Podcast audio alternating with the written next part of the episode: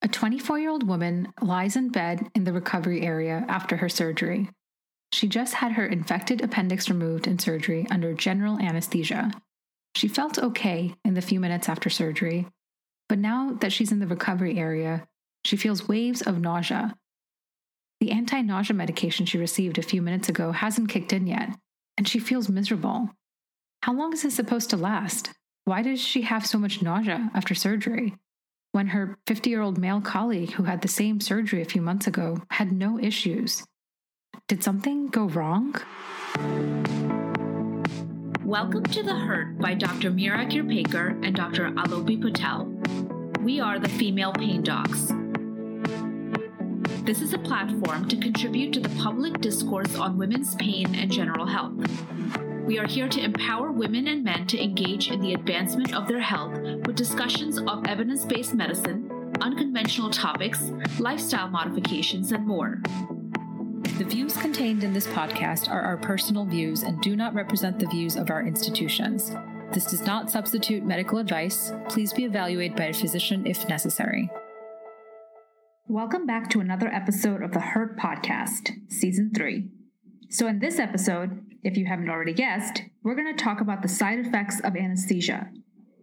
Now, this is a pretty big topic with a lot of nuances depending on the medical history of the patient as well as the type of anesthesia, but we're going to try to simplify it down to the most common side effects, how they come to be, and whether you may be at risk.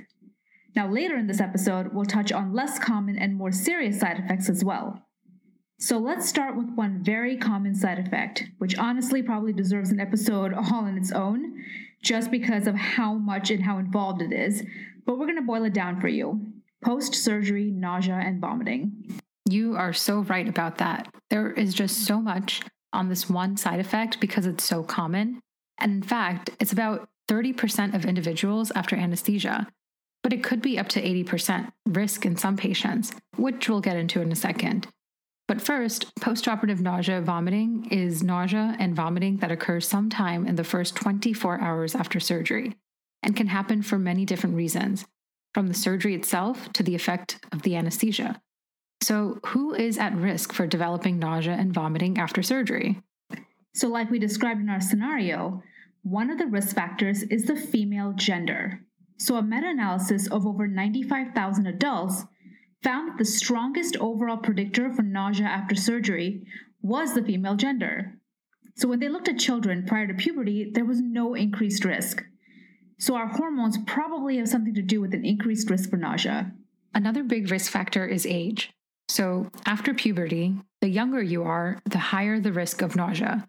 This is important to note because oftentimes we'll have patients who are older tell us that, let's say 20 years ago, they had a lot of nausea after surgery.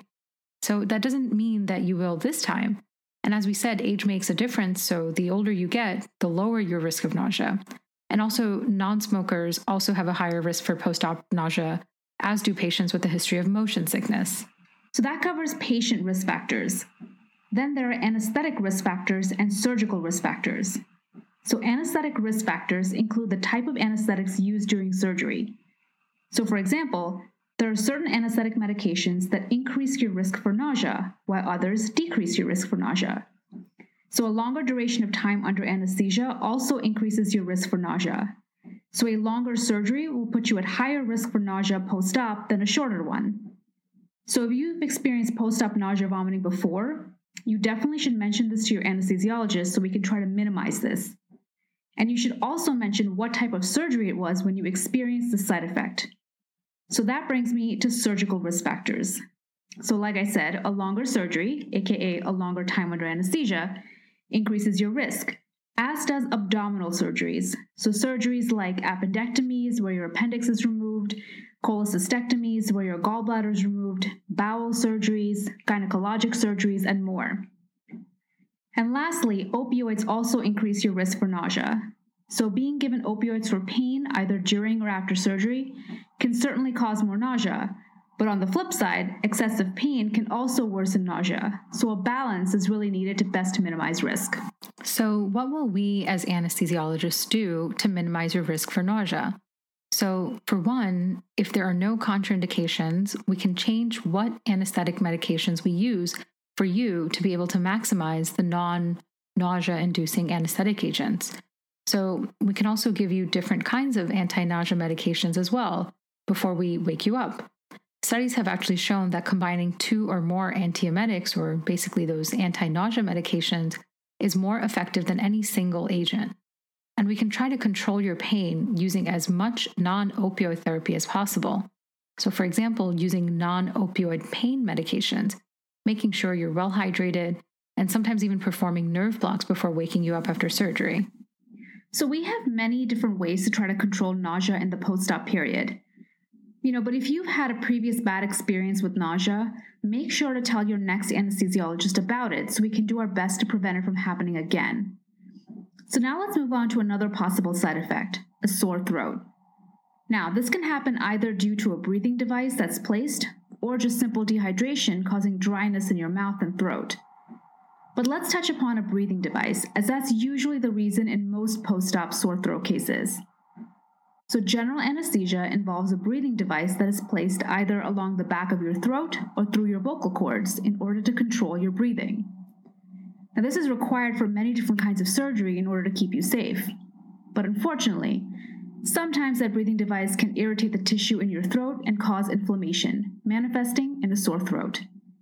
Now, if this has happened to you before, mention it to your anesthesiologist because there are a few different ways we can try to combat it.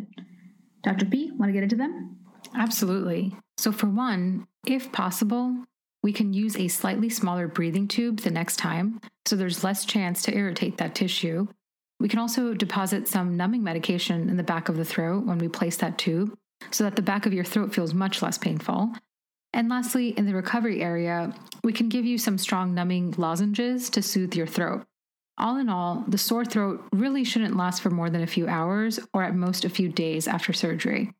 So now let's move to another side effect shivering. Dr. K, do you want to take that one? Yes. So we normally shiver when we're cold, right? So now in post anesthesia patients, shivering happens with hypothermia. So that's when your body temperature drops below 36 degrees Celsius. But weirdly enough, it can also happen with normothermia, where your body temperature is completely normal. So that's between 36 and 38 degrees Celsius. Now, the normothermia reaction isn't really understood, but hypothermia can happen in the OR because anesthetic medications cause vasodilation. So, in other words, the blood goes to your extremities, causing a drop in your core body temperature. So, while you won't shiver while you're unconscious under anesthesia, you may shiver when you're awake in the recovery area. And it's important to get the shivering under control Excessive shivering can increase how quickly oxygen is consumed, which leads to lower oxygen levels in the blood. And then this, in turn, can also cause lactic acidosis, which is basically buildup of lactic acid in your bloodstream. Now, what does that do? Well, it can cause weakness, nausea, and muscle aches. So, the first course of action we take is preventative. We use warming devices on you while you're actually in the operating room to get your body temperature back up, and we even use them in the recovery area and we can also sometimes use warm IV fluids intraoperatively. And lastly, we may use IV medication to stop shivering in the recovery area. That's a great summary. So, remember with all of the, these side effects we're mentioning, it's not always so simple, and there are many nuances to this. But what we're really hoping for is that you get a basic idea so you can provide your anesthesiologist with pertinent information as needed, and also so you understand for yourself what may actually be happening in your body. So, next, let's discuss muscle aches. So, this can be another common side effect of anesthesia and usually has to do with one culprit succinylcholine. Succinylcholine is a type of muscle relaxant that is used to cause temporary paralysis. Now, this isn't a medication we use in every single patient, but in certain situations, we do use it to be able to place a breathing tube. You're, of course, already asleep before we give you this medication, but one of the side effects is that it causes all of your muscles to twitch for a few seconds. That temporary twitching can manifest as aches and pains when you wake up, which can sometimes last for a few days. Now, it's important to note that muscle aches or nerve pain after surgery can also be due to lying in one position or an OR table for a long time.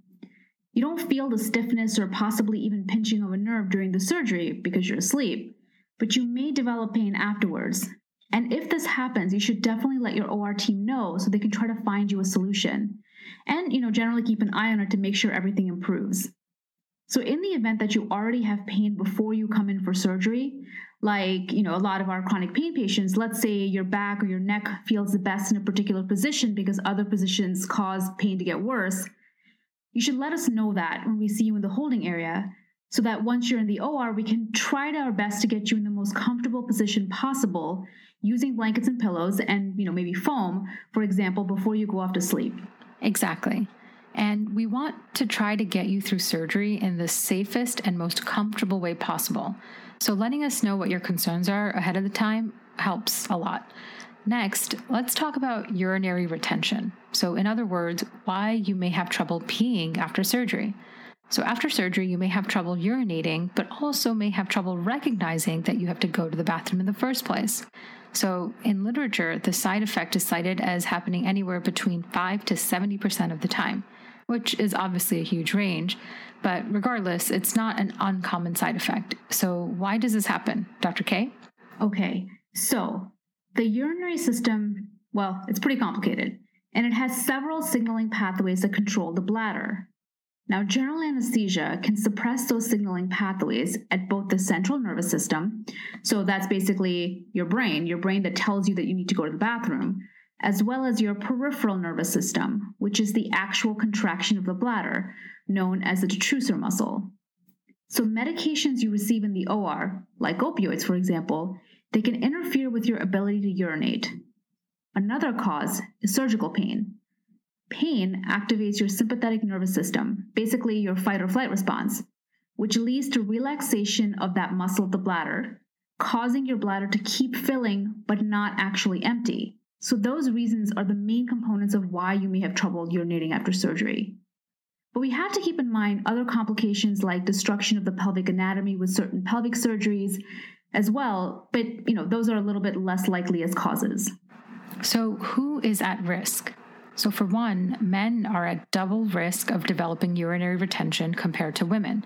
And age is another factor. So the rates go up 2.4 times in patients over the age of 50.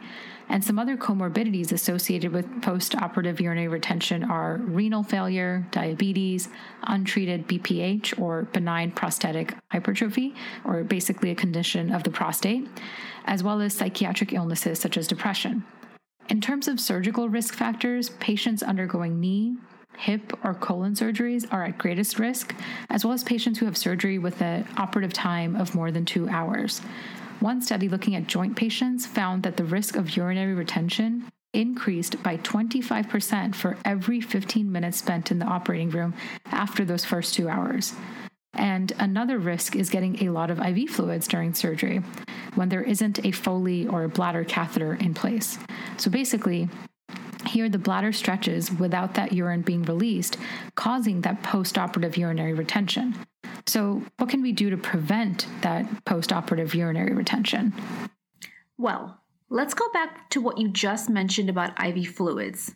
So, this is exactly why Foley catheters are placed during longer surgeries, so that one, we can prevent post op urinary retention so that the bladder doesn't have a chance to stretch, and two, we can also keep track of how well you're hydrated so we can make sure that the reason that you're not urinating afterwards isn't because you're dehydrated. We also get you moving as quickly as possible post surgery. So, one study showed that early ambulation, in other words, getting out of bed and walking around, can decrease rates of post op urinary retention from 52% to 19%. And we can also try to use less opioids and more narcotic sparing techniques like non opioid medications and possibly even nerve blocks. Like we mentioned earlier in this episode, this will also help prevent post op nausea and vomiting. So, either way, we do utilize techniques to prevent post op urinary retention. And if you're not peeing after surgery, your surgical team will keep an eye on it before you're discharged. You know, and this is why you're often asked to go to the bathroom during outpatient surgeries, just to make sure that there are no issues before you go home. Now that we've covered quite a bit, let's get into the last side effect that we're discussing in this episode post operative cognitive dysfunction. In other words, confusion, delirium, and memory loss after surgery. This is a side effect that we know many patients are scared of happening, so we want to get into some of the myths as well as the facts of this known complication that has been studied since 1995. So let's get into who is at risk. Dr. K, do you want to give us some statistics? Sure. So let's start with surgeries. So, overall, up to 30% of surgeries are done on the elderly population. So, that's those over 65, which translates to approximately 12.5 million individuals. And it's estimated that of those patients, 20% develop post op delirium, which increases the cost of hospitalization by about $2,500 per patient with the development of this complication. So, you know, in addition to the patient suffering, the overall economic burden is also really high. So, what is post op delirium? So, post op delirium has a variety of characteristics. So, it's everything from being hyperactive post surgery, so irritability, restlessness, rapid speech, and just, you know, overall being very disruptive without really understanding where they are or why they're there. But it can also present with hypoactive symptoms, so really calm but inattentive, more difficulty in moving around, and trouble answering even simple questions. So, why does this happen? Let's discuss some of the risk factors. The biggest risk factor we typically see in our postoperative patients is advanced age, so the elderly population. Other risk factors include sensory deprivation, so patients who are visually or hearing impaired, as well as sleep deprivation. So, this doesn't just mean one night of sleep deprivation necessarily, but chronic sleep deprivation or disrupted sleep, as well as social isolation, so patients who don't have a support system, uh, use of a bladder catheter, so patients who have those bladder or Foley catheters, as well as polypharmacy or use of psychoactive medications. And basically patients who are on or have been receiving many different medications that have an effect on mental on the mental state. So many different risk factors essentially. Severe illness can also play a part. So patients who currently have an infection or a fracture or a stroke uh, some of these patients may also have abnormalities like a fever, dehydration, or malnutrition that can contribute to the delirium. And of course, patients who already have a history of cognitive impairment to begin with, such as dementia. And all of this makes sense. When we look at ICU patients, delirium occurs in up to 80% of sedated ICU patients. And ICU patients usually fall into many of those risk factors that we just mentioned. Right. Now, post op delirium is a very temporary state in the immediate post surgery period. So it could be lasting anywhere between a few hours and then just resolving on its own. But we do take care to prevent these symptoms from, from occurring and treat them if they do. So things like scheduling the surgery early in the day, as these issues are more likely to occur later in the evening. We also employ effective pain management by using nerve blocks and avoiding kind of using too many medications, too many anesthetic medications that may contribute to delirium. Studies have also shown that using these techniques reduce the rate of post op delirium by 35%. And we also try to maintain homeostasis, basically, keeping your body mechanics as stable as possible by making sure that you're well hydrated, your blood counts are stable, you're well oxygenated, and your temperature is normal. But what if you develop post op cognitive issues anyway and it lasts longer than a few hours? So, this is where we note the term post op cognitive dysfunction, which is when there's new onset cognitive dysfunction lasting at least two weeks post surgery. The symptoms can vary from anything from mild memory loss to a lack of ability to concentrate or process information. And some studies have shown that post op cognitive dysfunction lasting for more than three months after non cardiac surgery have been associated with increased mortality risk for up to eight years after surgery and an increased risk of death in the first year after surgery. So, these statistics regarding post op cognitive dysfunction are variable, but some have shown this occurring for up to 13% of elderly patients post surgery. So, like we mentioned, there have been many different studies that have looked at post op cognitive dysfunction, but one interesting question is whether general anesthesia is the cause of post op cognitive delirium or dysfunction. While there have been many conflicting studies, the most recent one suggests that post op cognitive dysfunction is actually independent of the type of surgery and the type of anesthesia. So, what are the risk factors for developing post op cognitive dysfunction? Well, similar to delirium, the biggest one is advanced age. And other risk factors include a previous history of stroke and a lower educational level. Studies are, of course, ongoing, and we will do our best to prevent this negative outcome by employing the same strategies as we do to prevent post op delirium. Okay, so we've covered quite a bit in this episode in terms of common anesthesia side effects. And now, if there's a topic related to this we haven't yet covered, please reach out to us. We can make sure to include it next time. And thank you for listening to season three of the Hurt Podcast.